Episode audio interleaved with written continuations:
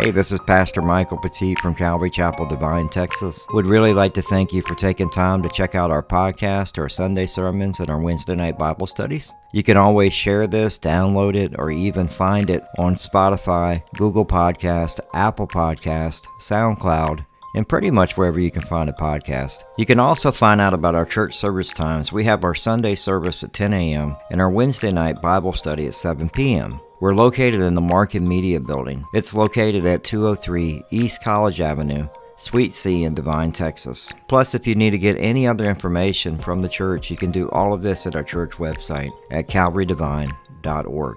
That's calvarydevine.org. Here's today's teaching. Are you mindful of the things of God or the things of men?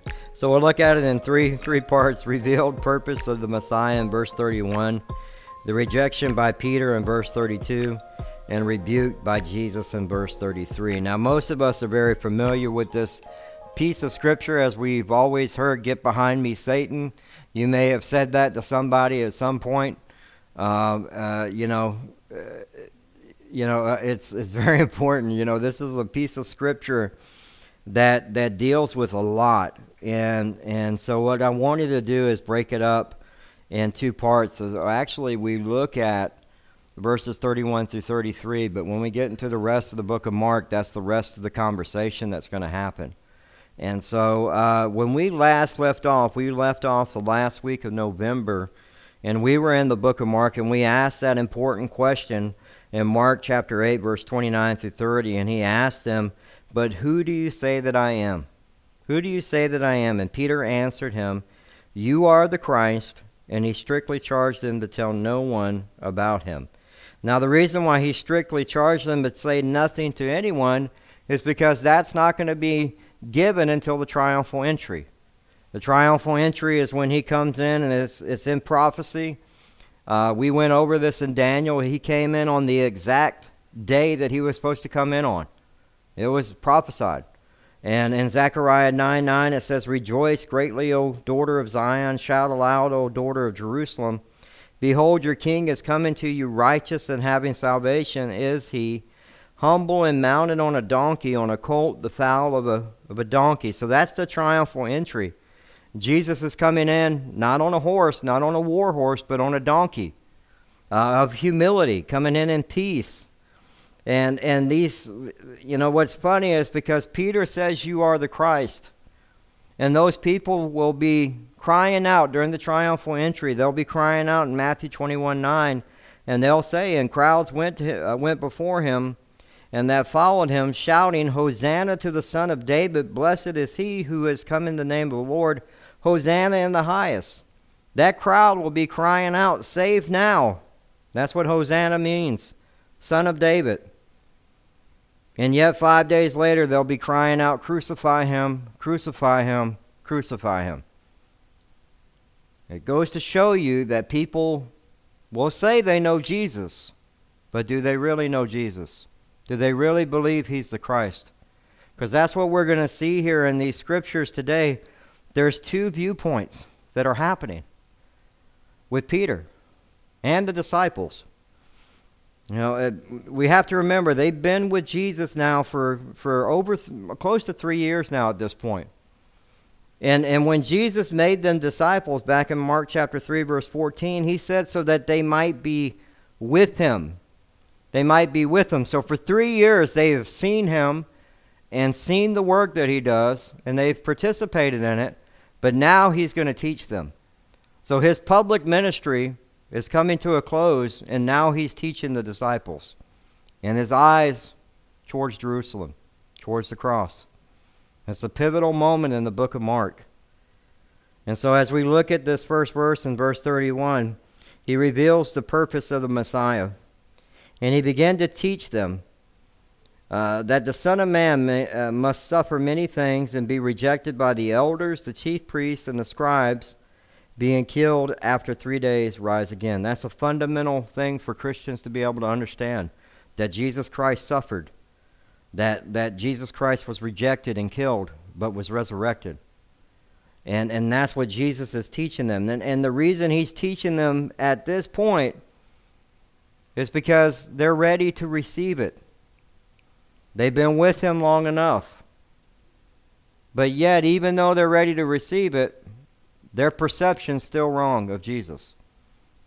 They're looking for a political leader.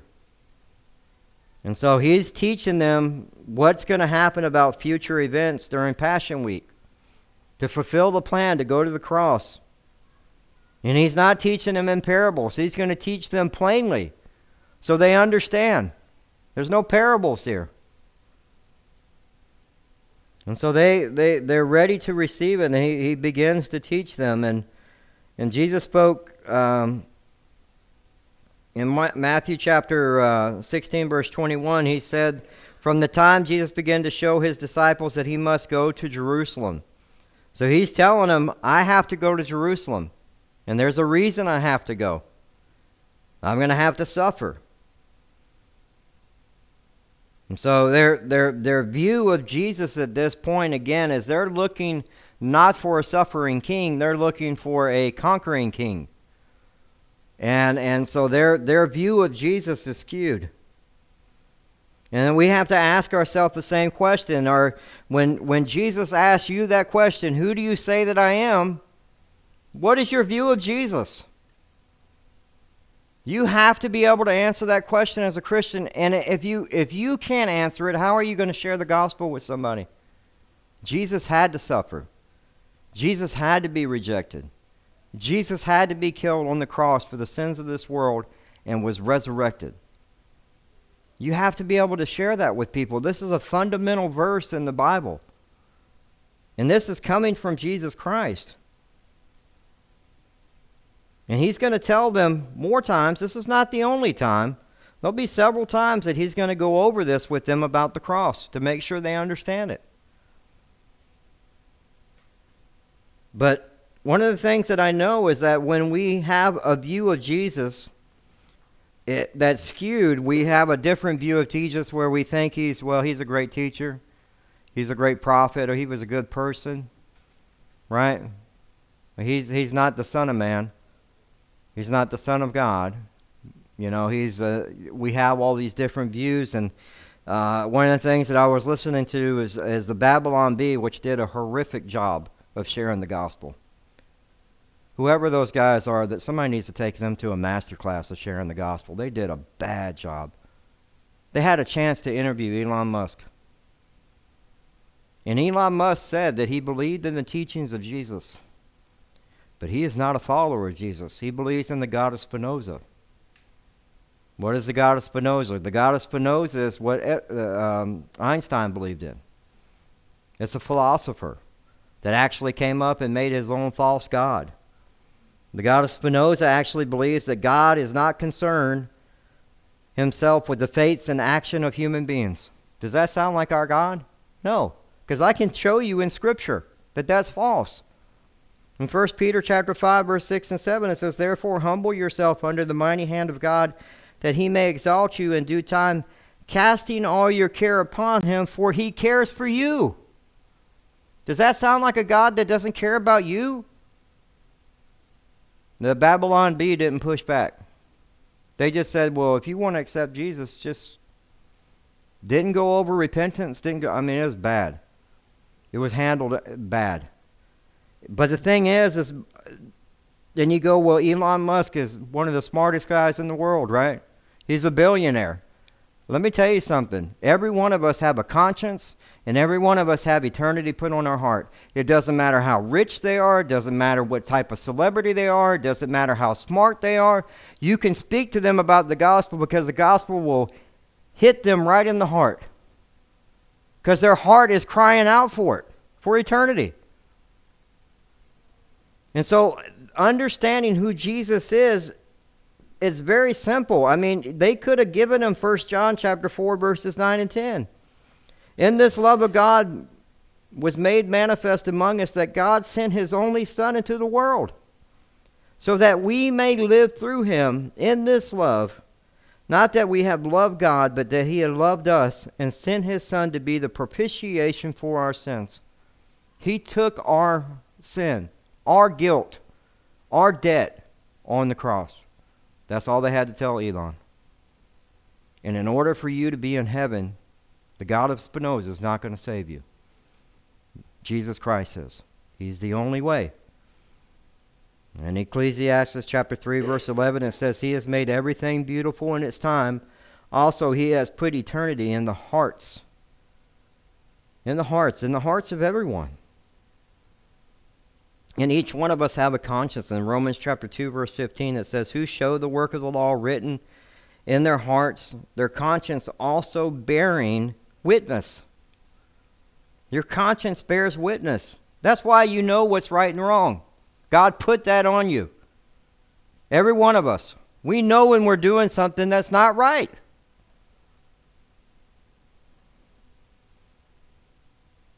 That's why it's important for us to be able to answer the question who do you say that I am? Because to, to Elon Musk, he was just a good teacher. That was it. He liked some of his teachings. And that's the problem, is people have a different view of Jesus Christ. And so you as believers, you as followers of Christ need to know who Christ is and why Christ came. And, and that's why it's so important. It says that he must suffer many things and be rejected by the elders, the chief priests, and the scribes. Now, Jesus begins to teach us that he will start to suffer. And, you know, when people start to suffer, that's when people start to struggle with their faith. Remember John the Baptist? He was in prison. What was he doing? Who are you, Jesus? Are you the one? That's what happens to us when we start to get pressed. We start to we start to question who God is. Or we start to fall away. We need to understand who Christ is. Christ suffered, so guess what? You get to suffer. Do you know what the best theology is of learning who Christ is? Suffering. You'll learn more about your relationship with Christ through suffering. And everybody's like, "No, I don't want to do that." That's the problem. You this life is not going to allow you not to go through that. There's always going to be death. There's always going to be somebody that passes away. Where does your faith lie?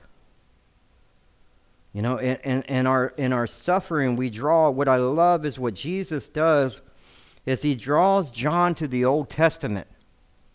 He draws John to the Word of God. So when we're going through suffering, we should be drawn to God's Word drawn to our relationship in prayer and, and drawn to fellowship. Don't suffer alone.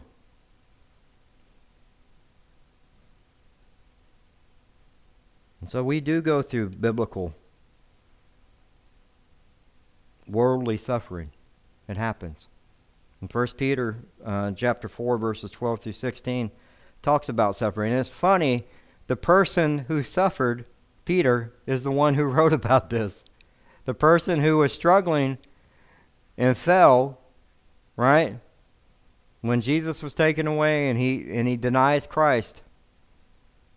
It's Peter who writes about suffering in 1 Peter chapter 4 verses 12 through 16.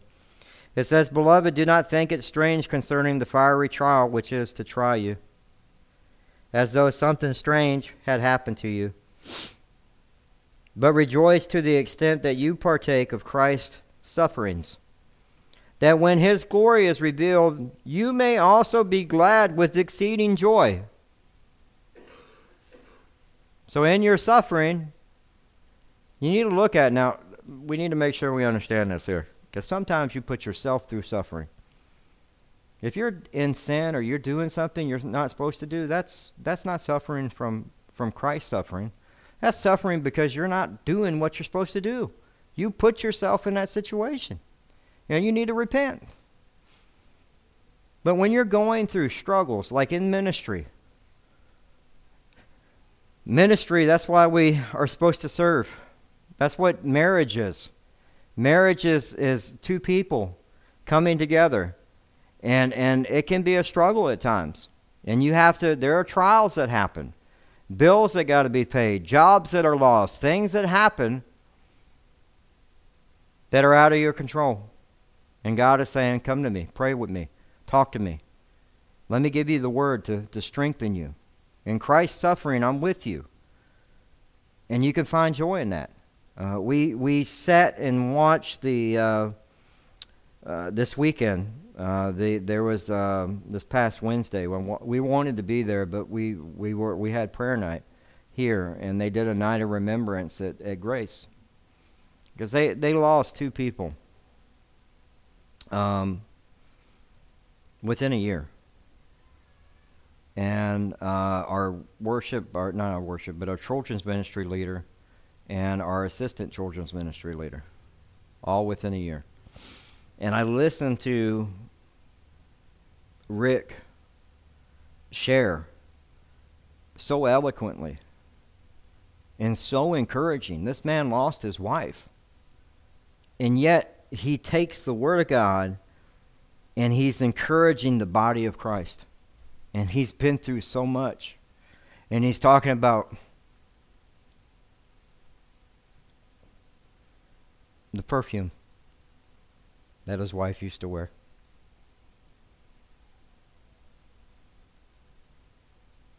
And I was like, man.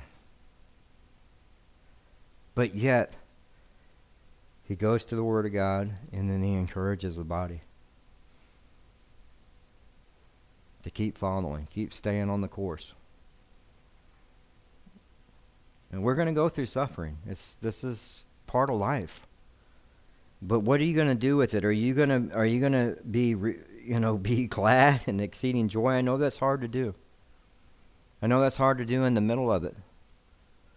Um, but I watched that family, the Gamboa family, be an example of Christ. I've watched Jeff and his family be an example of Christ. Showing up on Sunday and still serving and with the same joy. And it's like, that's all the Lord. That's you know who's being glorified in that? God. God. God is being glorified in that. I watched that with Brandon when Louie and them passed away. When Louie passed, I watched that family just just the love of Christ just pour out of them.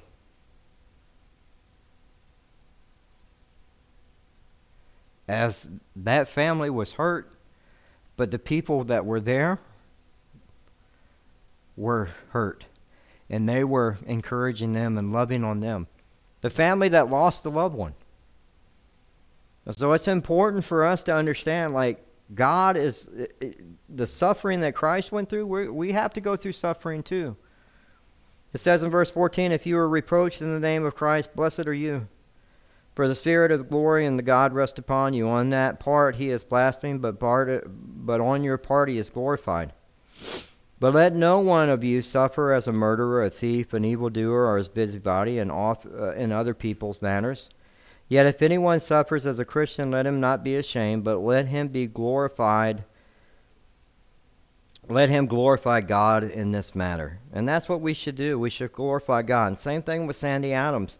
Sandy Adams spoke to his church on Sunday, and he said, I got nothing left in the tank. He was honest about it. He goes, I, I had to call somebody in to come teach.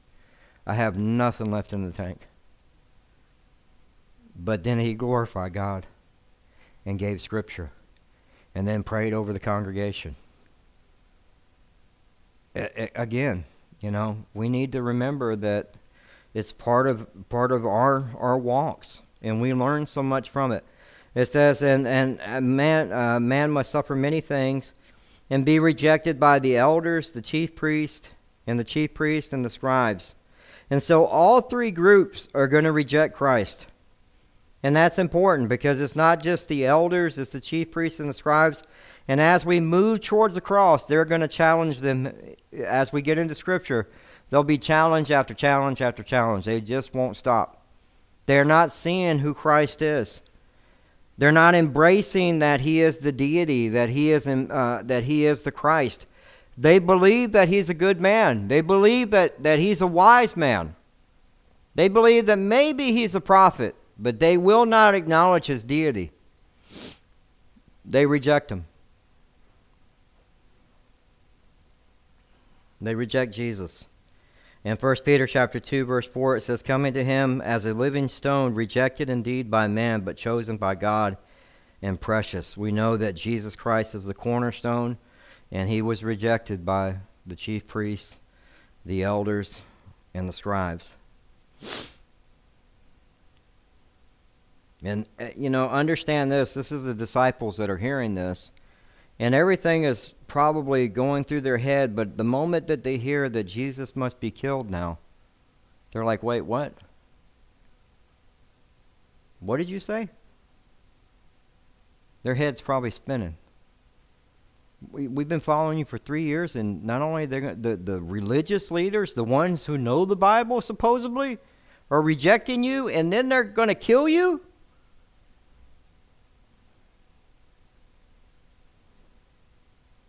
They forgot that in John 3:16, very very important part of that verse is for God so loved the world that he gave his only begotten son. God gives up his son. Jesus is the sole means of salvation. Uh, there is no other way to be reconciled with God but through Jesus Christ. And they weren't expecting a death. They were expecting Jesus to be the king of Jerusalem, to take over the Roman Empire, and to and to to lead them and lead the world is what they were expecting.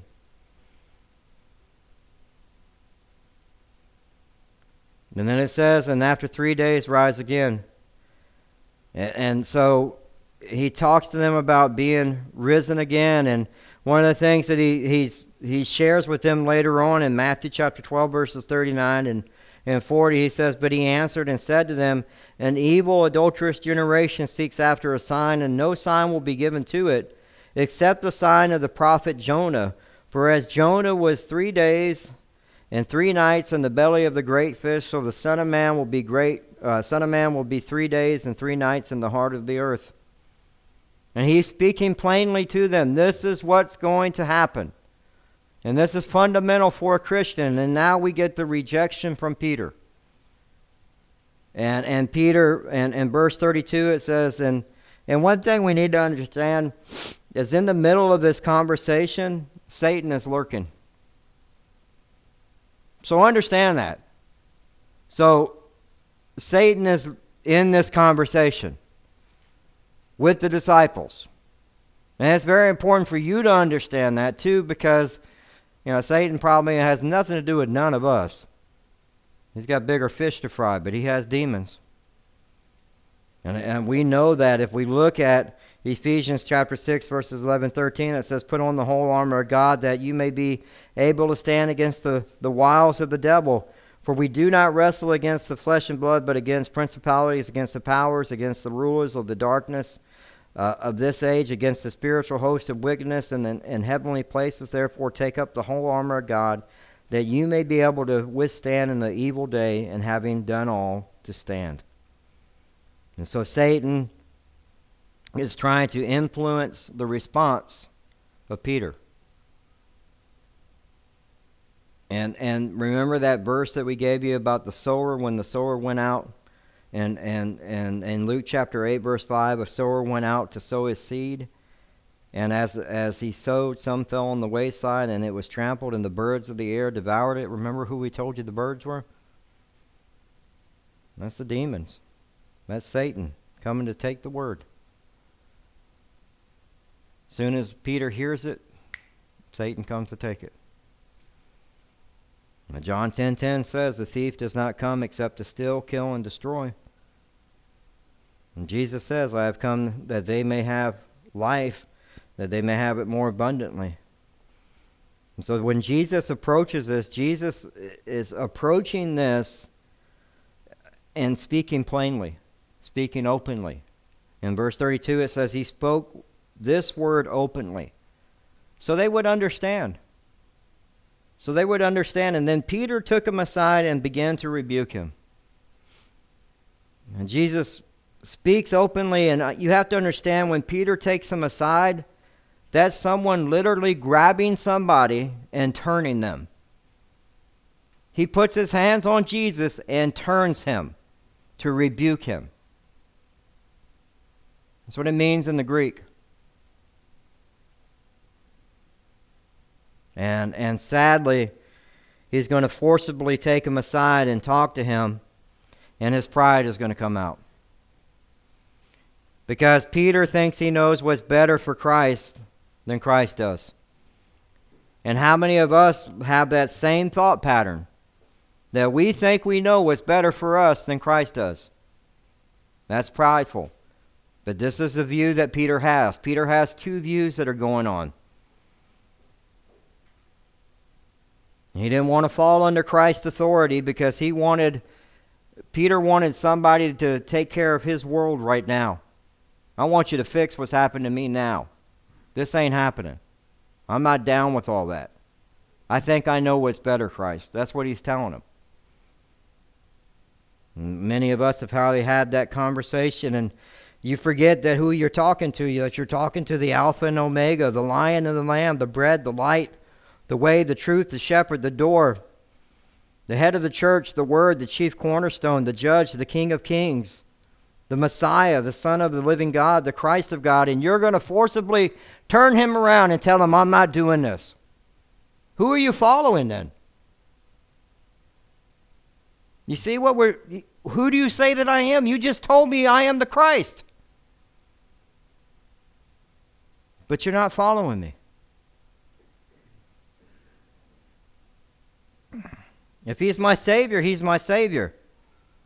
That's why Jesus specifically speaks this in Luke chapter 4, uh, 6, verse 46. Luke chapter 6, verse 46. But why do you call me Lord, Lord, and do not and, and not do the things which I say? Why do you call me Lord, Lord, and not do the things which I say? You esteem yourself higher than Christ. That's why. I know what's better for me. Then why are you following? I remember telling a, a men's at a men's retreat, if you don't believe in this, get in your car and go home. I, I was dead serious. Because you're wasting your time. If you don't want to follow who Christ is, what are you doing? What are you doing? He's, he's got my, my life is in his hands at this point. I, I did that back in 2009. Lord, whatever I have, whatever time I got left is yours. Y'all, y'all, you need to be able to, you know, again, what keeps us from doing that? You have an elevated opinion about yourself. You got a rebellious heart. You think you know what's better for you than Christ does. It reminds me of, of, of Abraham and Lot. Abraham wanted the things that God was wanting to do. Remember when they're fighting? All the herdsmen were fighting each other, Abraham and Lot's people, because there wasn't enough space. And Abraham tells them in Genesis chapter 13, verses 9 and 10 Is it not the whole land before you? Please separate from me. If you take the left, then I'll go right. If you go to the right, then I'll go left. And then what does Lot do? See, Abraham is wanting to do what God wants to do. And what does Lot do? Lot lifted his eyes and saw all the plain of Jordan that was well watered everywhere before the Lord destroyed Sodom and Gomorrah. Yeah, and Lot, and, like the garden of the Lord, like the uh, land of Egypt as to go towards Zoar. Abraham chose the things that God wanted, and Lot chose the things that looked good, that he thought would be better for him. He chose the world. And eventually, Lot ends up in Sodom and Gomorrah at the gates, working in Sodom and Gomorrah with his family. And, and, and so what happens is he took his eyes and, and pridefully wanted to do those things. And, and what does Satan do? Satan goes, Hey, Lot, go ahead, look here. Well, look over here. And he gets him closer and closer and closer to the sin until he's in the city of sin. And it cost him his wife. His wife died because she turns around he told him not to turn around. She turns around. And the tragedy that happens with his daughters. All because that man did not want to do what God wanted to do. He should have said, You know what, Abraham? I'm, I'm the same as you. Whatever you want to do, left or right. But instead, he looked out and he saw what was good, pridefully took it. And he moved himself closer and closer to Sodom and Gomorrah till he was there.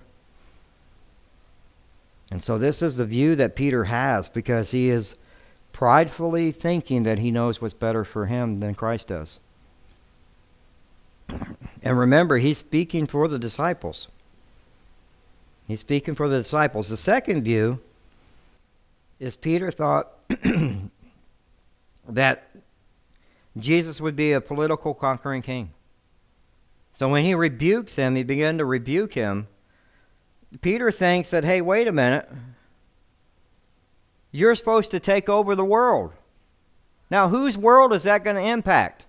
Peter's. And how long is it going to impact Peter? Until he dies. He didn't care about what happened for the other people, for us. He only cared about what affected him.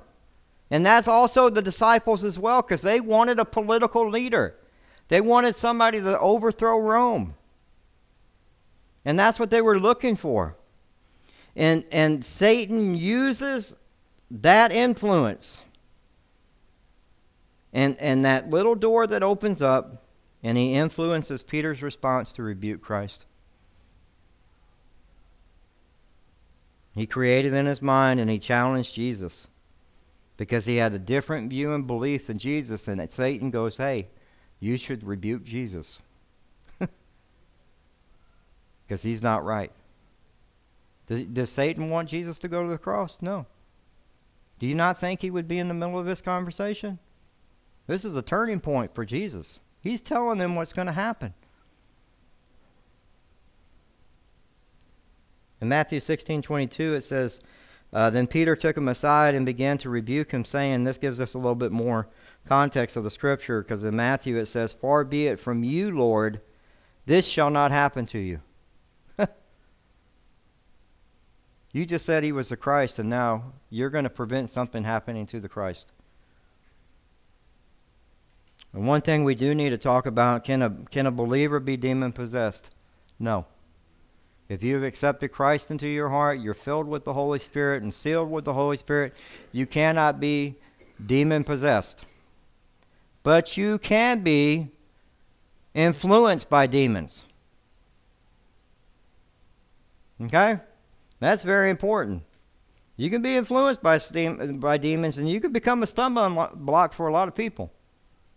That's what Peter had become right here a stumbling block.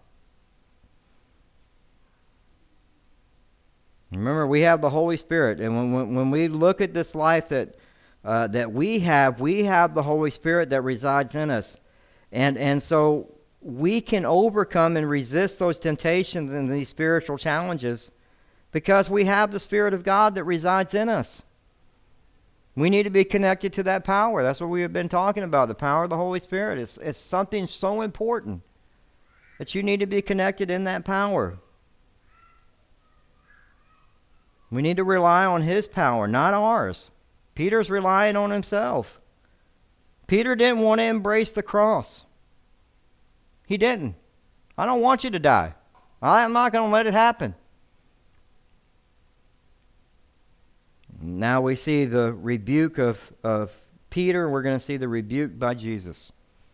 And Jesus is going to respond in verse 33, and he says, But he had turned around and looked at his disciples, he rebuked Peter, saying, Get behind me, Satan, for you are not mindful of the things of God, but the things of men. Jesus now forcefully turns Peter around and begins to rebuke Peter. Now, Satan was lurking in this conversation the old the whole time, and it was and this is why Jesus has to stop and correct Peter at this time because he's not just going to stop and correct Peter, he's turning him back around to the disciples. And he's letting them know too. And as we get into our conversation next week, we'll find out more as Jesus is going to, hey, let me explain this to y'all, how this is going to work. But he, he turns him around to rebuke him. But we need to remember that he's not calling Peter Satan. Peter's actions and attitude he was an adversary of Christ right now. Did y'all get that? Make sure y'all understand that. Peter is an adversary of Christ because he's doing what? He's going against what God is wanting for his son. He's being, being disobedient. Being disobedient. And Jesus deals with Satan throughout his life. And, and uh, right at the beginning of ministry, when we started the book of Mark, in Mark chapter 1, verses 12 and 13, it says, Immediately the Spirit drove him into the wilderness, and he was there in the wilderness 40 days and tempted by Satan, and was the wild beast, and the angels ministered to him. Jesus had to deal with Satan from the very beginning. He has to deal with Peter. Peter's an adversary at this point. Remember, James 4 7 says, Therefore, submit to God, resist the devil, and he will flee from you. We have to submit to God and, and recognize our weakness and stop fighting and surrender to Him. You have no power over sin. Okay? None of us do. The Holy Spirit does. Jesus does. That's why we have to be uh, connected to the power of the Holy Spirit. We have no power over these things. That's why people fall into temptation is they they get away from God's word, they get away from prayer, they don't have fellowship, and the next thing you know, they start watching things they're not supposed to watch. They start going back to the bar again, going back to their old life. And then when things get really bad, they, they're like, well, how did this happen? Why am I suffering through this? Well, it was your choices that brought you there. That's why this, the Holy Spirit, when this is the joy of the Holy Spirit, the Holy Spirit will let you know, hey, you shouldn't do this. It's on your heart, on your head. Ah, you shouldn't watch that. Turn it off. Put the phone down. Walk away. That's the power of the Holy Spirit. You have to be obedient to it. Peter wasn't obedient to to uh, to what what Jesus was saying. Remember, he's not filled with the Holy Spirit yet. You have it, so there's no excuse for you as a believer. Even if you fall, the Holy Spirit will tell you, "Hey, you need to repent. That was wrong." You know, I shouldn't have talked to that person that way. I need to ask for forgiveness. I had to apologize to our neighbor. My daughter decided that she needed to to let people know what happened when they hit her car. There were just two kids playing soccer ball and hit her car, and then they laughed at her as she asked them not to kick the ball near her car. And I think that's why she got upset. Well, the dad came out and lost his mind. Michael had to go out there. I, I, I you know, a couple weeks passed. Yesterday, uh, Friday, I, I was I went out and talked to the grandfather. And I just told him I said, "Hey, I want to apologize for my daughter." I talked to her, and you know, I, they're they're just kids. They're playing. I got five. I have five kids. I understand. Um, I just want to let y'all know we were sorry. Uh, we didn't mean to to step on y'all's toes or to make y'all feel uncomfortable in the neighborhood. I didn't want to do that. The Holy Spirit had been telling me, Mike, you need to you need to go talk to them and and just smooth things over. They're not believers. What a great example, right? And they had a death a few years ago. Um, and so it's like, uh, at the end of the day, if I'm going to be able to try to communicate with them, I, I can't do it through division. It has to be through love and grace and mercy. And, and so at the end of the day, we need to, when the Holy Spirit puts it on your heart to do something, you need to do it. If it's to go talk to somebody about the gospel, you need to do it. If it's to go apologize to somebody because you th- you know you hurt them, you know you said something you shouldn't have said, you went a little too far, you crossed the line. You need to, hey, I'm sorry. I just want to let you know I'm sorry. But you need to repent too. See, sometimes what we do is we try to deal with these relationships first when we need to deal with this first. You get that? You try to make like I'll, I'll do like I can't apologize to my wife if I haven't asked God for forgiveness. You see what I'm saying? So it's important. You got to get right first with God, and then you deal with the other stuff. That's that's what the Holy Spirit does. He tells them, Get behind me, Satan, for you are not mindful of the things of God, but the things of men. That's where our title comes from. He's telling Peter, You're, you're not thinking of things godly. You're not thinking of getting things godly. You're thinking of the world, just like Lot did. You're, you're thinking of hey, we're going to rule the world with Jesus. We're going to overthrow the Roman Empire with Jesus. That's what he was thinking. That's what Lot was thinking. Oh, that land looks really good. I'm going to take that land. Next thing you know, he's in sin in Sodom. So, you know, it's it's it's a reminder to us that we you know, we have to we have to seek Christ first. And so he is the Christ. And so what should be on your mind? You should be acknowledging Christ. Remember, our salvation is a salvation from Jesus Christ. They were looking for a political salvation. Do you get that? That's what Peter was looking for, a political salvation. He wasn't looking to salvation for eternity. He was looking for a political salvation. And that's a worldview. That's a worldview. That's not from God.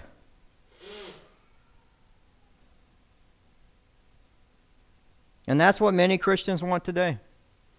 They have a worldview of Jesus Christ. I just want my world in the United States perfect. That's what we want. That's what we're crying out for. You realize that more people come to know faith through suffering? More people in the 60s, that's why we had the Jesus movement, was because of suffering. So we need to remember that. Ephesians 6 6 says this. This is important for us, not with eye service as man pleasers, but as bondservants in Christ doing the will of God from our heart. You know, the things that we do, we do because we're, we're bondservants. We're uh, we're, we belong to Christ. We've given our hearts to Christ. We we're His. And so we, wanna, we don't want to please men, we want to please God. And P- Peter was pleasing men with his response, and Satan used it. It would have pleased the disciples to hear what Peter had to say. And I know this is for us. One of the things I want to remind us is is all of us have probably had probably had a Peter moment where we question God, right? Or we try to rebuke somebody, and it's us that needs to be rebuked. We've had we've had those moments as as Peter, and and one of the things that we know uh, in a church, what do we like to do? Shoot the wounded. When somebody falls into sin, what do we do? They like to shoot the wounded. Instead of showing grace and love and mercy, right, extending that to them, the church likes to push them out. And so, this is a very important thing for us to remember. Jesus brings them back into the fold. He rebukes them. He's truthful with them. Right? Hey, the thing you're doing is sin. We can pray. I'll meet with you. I'll do whatever I can do to help you out. You know? Now sometimes people are going to always they just go back to their thing and that's that's but as a church we we need to show grace. Because there are going to be people that struggle just like Peter that are going to fall just like Peter. Peter, this is the second time he's made a mistake. this is the first one. We'll catch the second one in the end of the book. And that's that's that's a reminder to us that every one of us are going to make mistakes too. We're going to fall. And and what I would pray as a church is we don't try to shoot the wounded, but try to help them. Okay? Remember, I always tell you there's enough grace for the journey but that means you have to extend grace to the journey for other people. That's what Galatians chapter 6 verses 1 and 2 it says is brethren if if a man is overtaken in any trespass you who are spiritual restore such a one in spirit of gentleness. Gentleness. Right? Considering yourself lest you also be tempted. It's easy for you to go, I told you that person was going to mess up. I knew it. What are you doing? You're just as much in sin and being tempted just as much as that person is falling into sin. It's almost like you're happy to see them fall. And that's not what the church is about. Bear one another's burdens and so fulfill the law of Christ. We're to bear each other's burdens, to love each other. That's why Jesus said, and, and, and, very important uh, in Matthew chapter 22, verse 39, and second is like it, you shall love your neighbor as yourself. Love your neighbor. If they're, if they're hurting, be there for them. If they, need, if they need to repent of something, be there for them.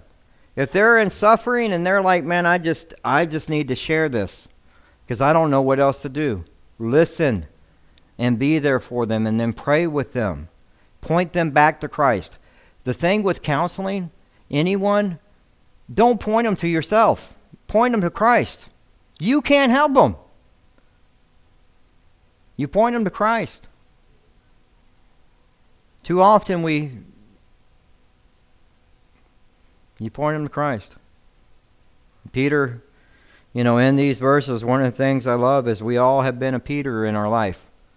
We've had that moment where we go, "Oh, I shouldn't have said that." right? But don't you love that you have somebody, a strong brother or a sister in Christ that says, "Hey, that was a little too much. You need you need to you need to you need to ask for forgiveness. You know, that was wrong." I think you stepped on their toes. They're, they're showing grace and truth to you. Now you can be upset and walk away and go, oh, I'm not going to do anything. I'm, that's fine. That's fine. But I'm gonna I'm gonna be honest with you. If I think that you're doing something that's wrong, I'm gonna tell you, hey, you need to repent of that, and you need to ask ask for forgiveness. But I would expect you to tell me the same thing, because I can be a Peter too. we all can. Okay. We can all we can all be like the apostle Peter and and make those mistakes.